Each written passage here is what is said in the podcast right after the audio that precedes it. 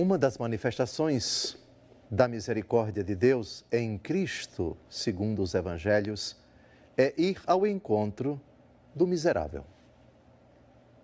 Enquanto Deus não sai de si e manifesta concretamente sua condescendência, sua ternura para com aqueles que estão na lama, que estão na miséria, não se pode falar de misericórdia em ato. Jesus, ao assumir a natureza humana, se expôs, ou seja, entrou na nossa história. Veio falar conosco, sendo um de nós, semelhante a nós em tudo, menos o pecado. A partir do momento em que ele toma a iniciativa de ir ao encontro da miséria humana, uma certa miséria humana, mergulhada no pecado, interpreta mal esta iniciativa e deturpa o verdadeiro sentido do gesto do Senhor de ir ao encontro daquele que erra, daquele que peca, daquele que está à margem, daquele que está morto, daquele que está perdido. Hoje, nós vamos refletir um episódio, uma narrativa histórica da vida pública de Jesus. É o começo de sua vida pública, é o chamado que ele dirige a uma pessoa de má vida para segui-lo. Mas para que isso aconteça, depois que esse chamado é realizado, um jantar, uma festa é dada por esse que acabou de ser chamado, e aí o Senhor se envolve, se mistura, entre aspas, não somente com este, mas com muitas pessoas de má vida. E isso causa um transtorno muito grande para aqueles que consideram que um rabino, que um profeta não pode se misturar, não pode andar com certas pessoas, não pode entrar em certas casas. E tal deturpação vai acontecer ao longo da vida pública de nosso Senhor Jesus Cristo. Hoje vamos refletir sobre a vocação de Levi, filho de Alfeu, também chamado de Mateus, o futuro apóstolo e evangelista Mateus. Essa narrativa mostra muito bem, de forma bastante evidente, quantos entraves, quantas dificuldades a misericórdia de Deus encontra, enfrenta, para se manifestar em toda a sua grandeza.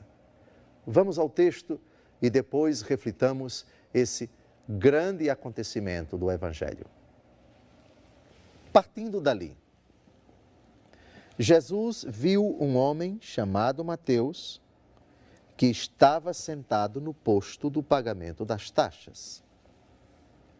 Disse-lhe: Segue-me. O homem levantou-se e o seguiu.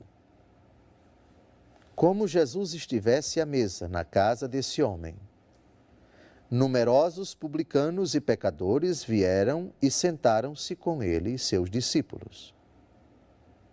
Vendo isso, os fariseus disseram aos discípulos: Por que come vosso mestre com os publicanos e com os pecadores? Jesus, ouvindo isso, respondeu-lhes: Não são os que estão bem que precisam de médico? mas sim os doentes? Ide e aprendei o que significam estas palavras. Eu quero a misericórdia e não o sacrifício. Eu não vim chamar os justos, mas os pecadores. Publicano é um cobrador de imposto, um funcionário do Império Romano bem pago pelo império, sua tarefa, cobrar impostos das pessoas. O Império Romano estipulava, de acordo com a condição social, de acordo com o patrimônio de cada um, cada pessoa ou cada família deveria tributar, deveria devolver ao império um tributo, uma taxa para a manutenção do império. E o papel do cobrador de imposto era cobrar. Ele tinha poderes para mandar prender a pessoa que se recusava a pagar. Tinha poder também de confiscar os bens da pessoa se ela insistisse em não cumprir com sua obrigação para com o império.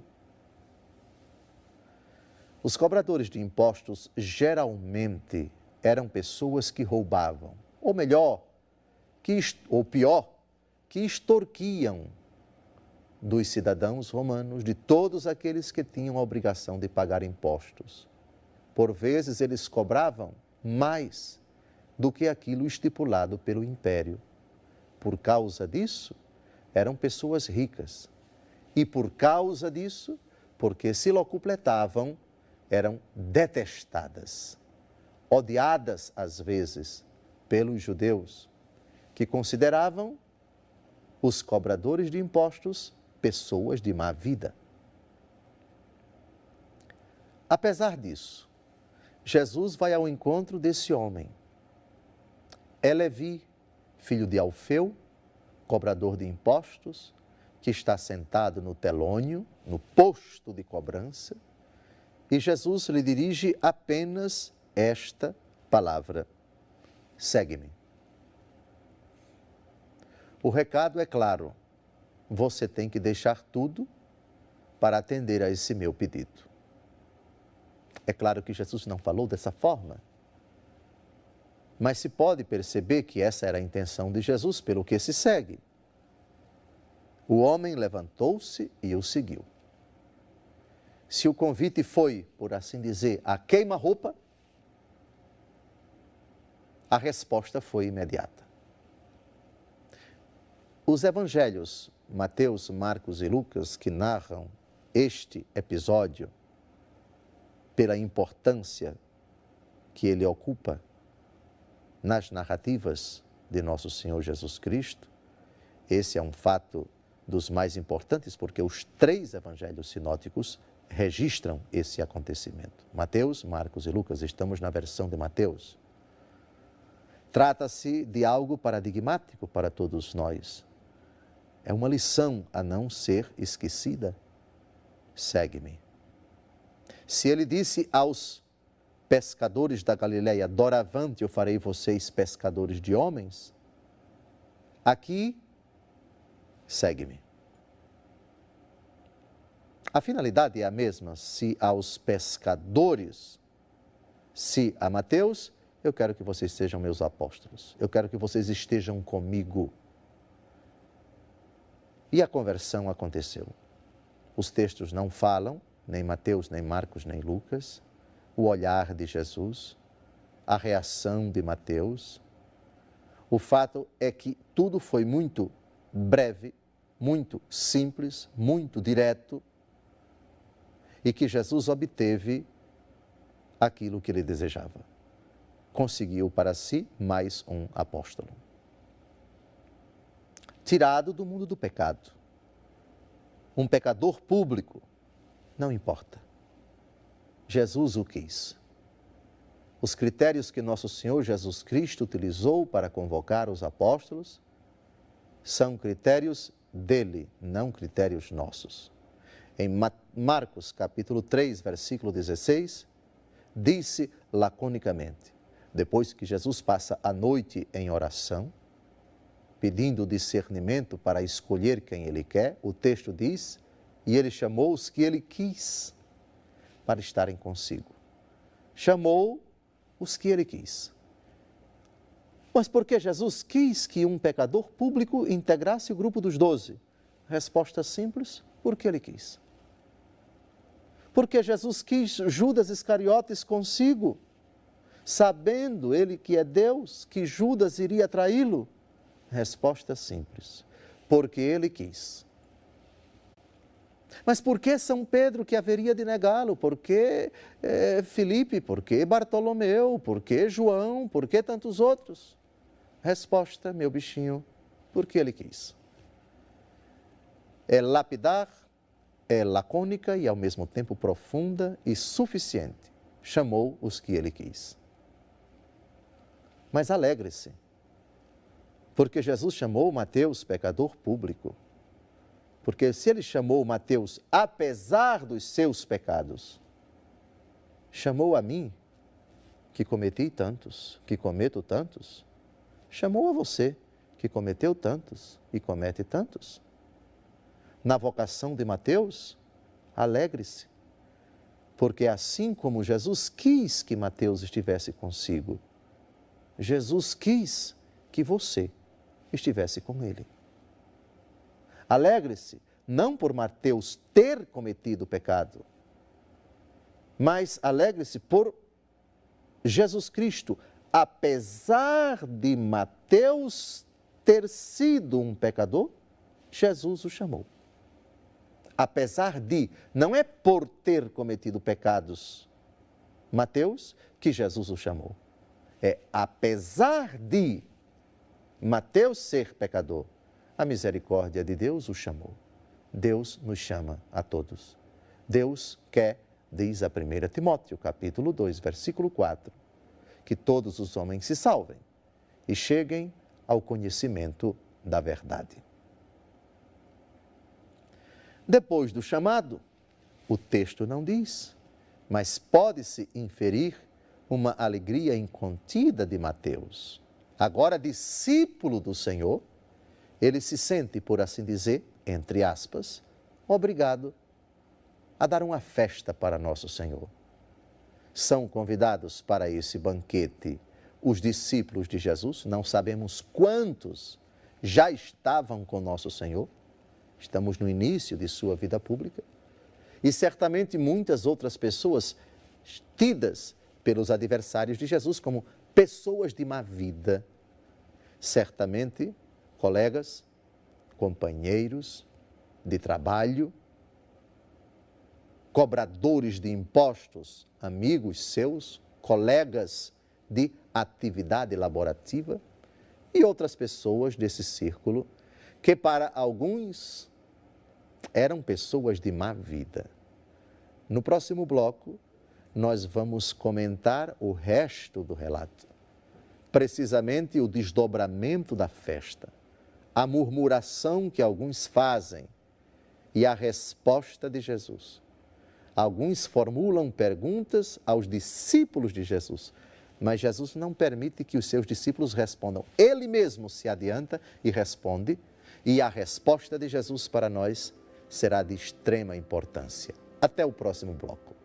Olá, caríssimo telespectador da Rede Século XXI. Retomamos nesse segundo e último bloco a nossa reflexão sobre a parábola do joio no ano da misericórdia.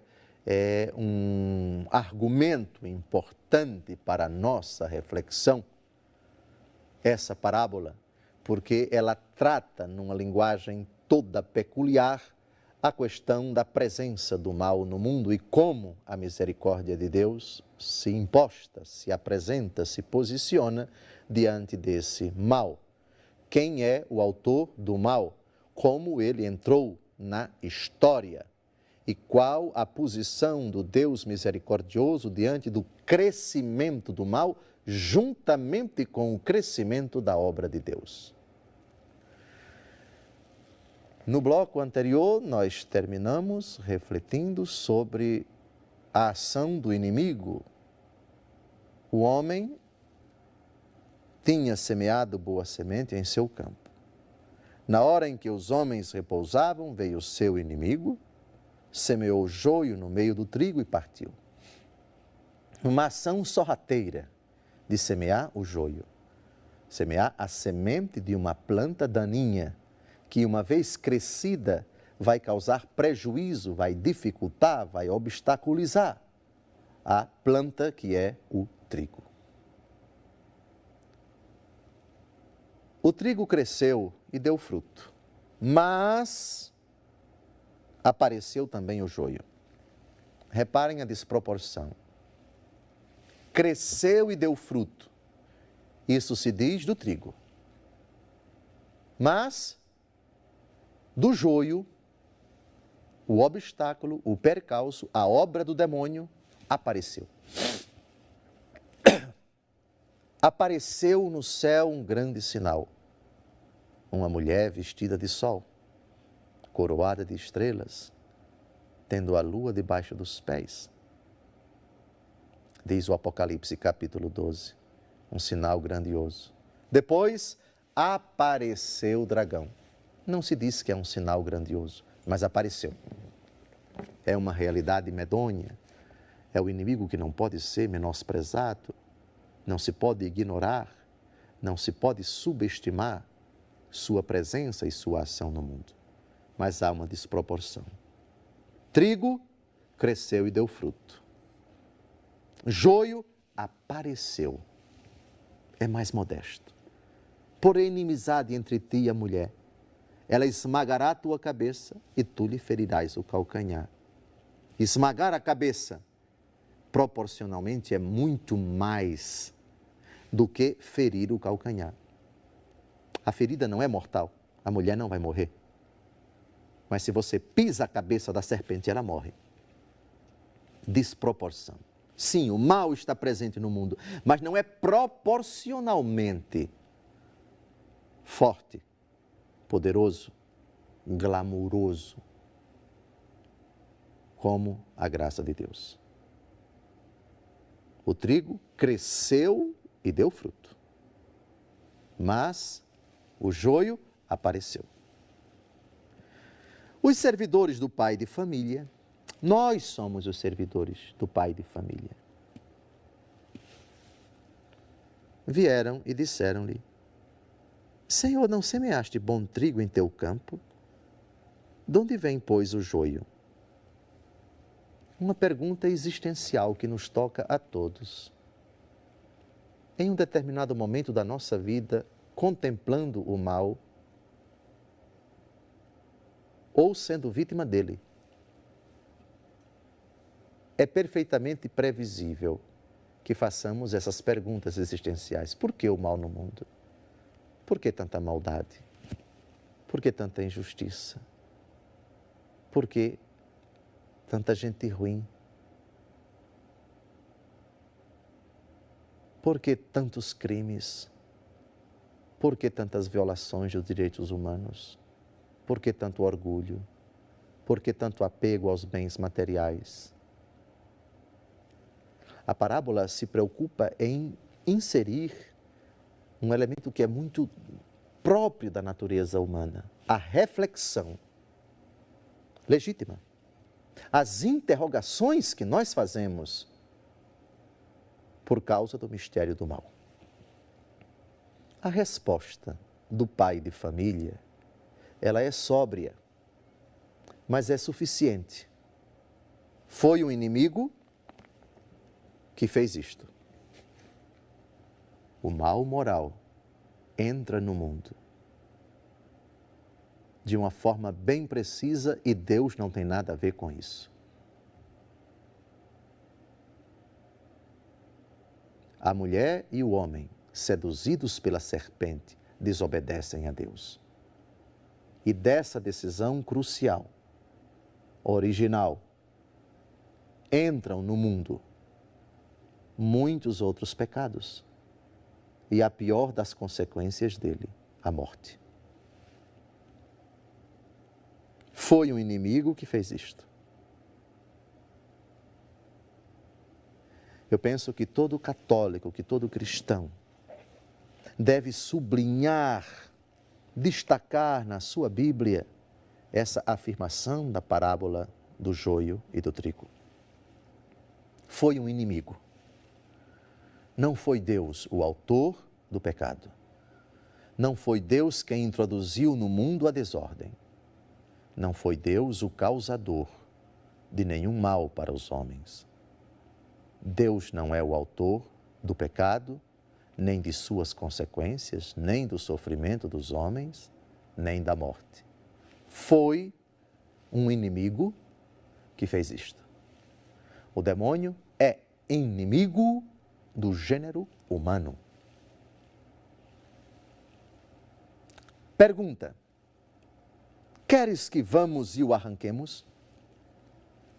Até certo ponto, essa pergunta é compreensível porque o homem não satisfeito com a injustiça, com aquilo que o oprime, por vezes deseja fazer justiça com suas próprias mãos.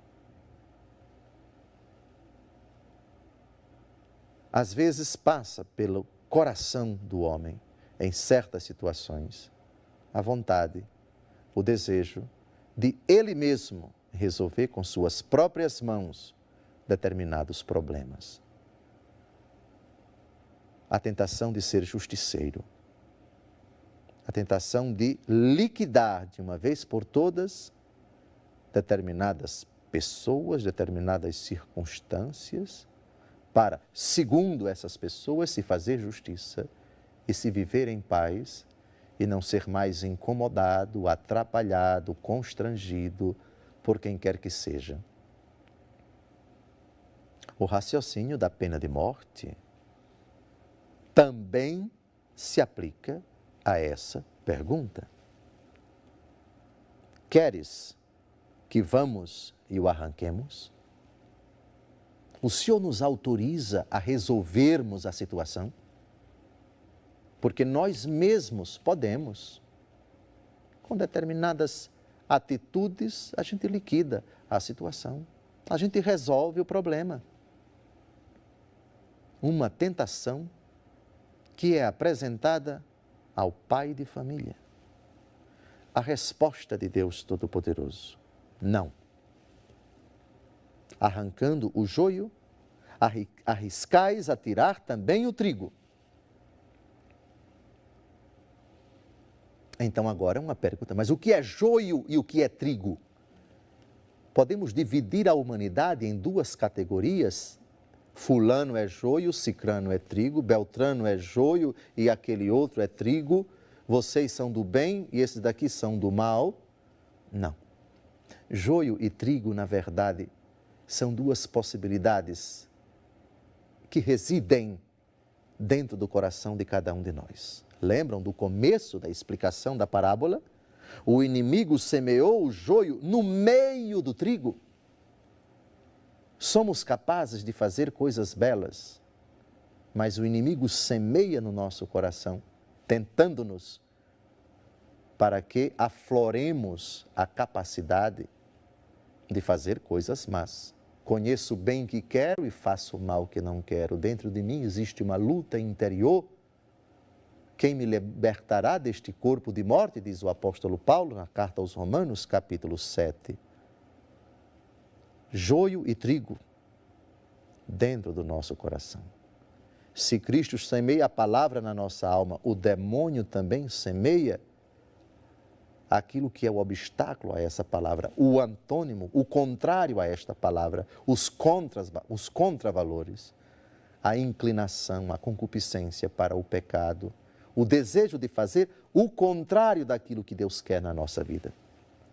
Deixai-os crescer juntos até a colheita. No tempo da colheita, direi aos cefadores: Arrancai primeiro o joio e atai-o em feixes para o queimar, recolhei depois o trigo no meu celeiro. Colheita, o fim da nossa vida pessoal, e colheita, o fim da história da humanidade toda. Para o fim da nossa existência pessoal, juízo particular onde cada um de nós se apresentará diante de Deus. Juízo final, toda a humanidade se reunirá diante do Senhor para o julgamento final, narrado em Mateus capítulo 25. Ou seja, se vocês tentassem arrancar, vocês arrancariam o joio com o trigo, porque eles estão misturados. Tirar a vida de um ser humano, porque ele cometeu um crime, pode parecer uma solução é, satisfatória mas aí você excluiria a possibilidade de tal pessoa se arrepender, de se tornar uma pessoa convertida que poderia dar um grande testemunho, um grande contributo para a igreja, para a salvação das almas. São Paulo foi colaborador direto do assassinato de Estevão. Pena de morte para ele, deixai-o. E ele se converteu e se tornou o apóstolo das nações. Moisés matou um hebreu, matou um egípcio. Pena de morte para ele, deixai-o. Depois o Senhor a ele se dirigiu e ele se converteu e se tornou o grande patriarca que conduziu o povo do cativeiro do Egito para a terra prometida. Joio e trigo, um semeado no meio do outro, ambos crescem. O Senhor não quer extirpar o joio tirando do meio do trigo. Os dois estão crescendo. Duas possibilidades. Somos convertidos, tentados a sucumbir e a nos tornarmos joio. Mas também aquele que é joio tem a possibilidade de se converter como o ladrão na cruz. Lembra-te de mim, Jesus, quando estiveres no teu reino. Esse joio, no fim da vida, teve a graça, a dádiva de se tornar trigo para Cristo. Hoje estarás comigo no paraíso deixai-os crescer até a colheita. Amém.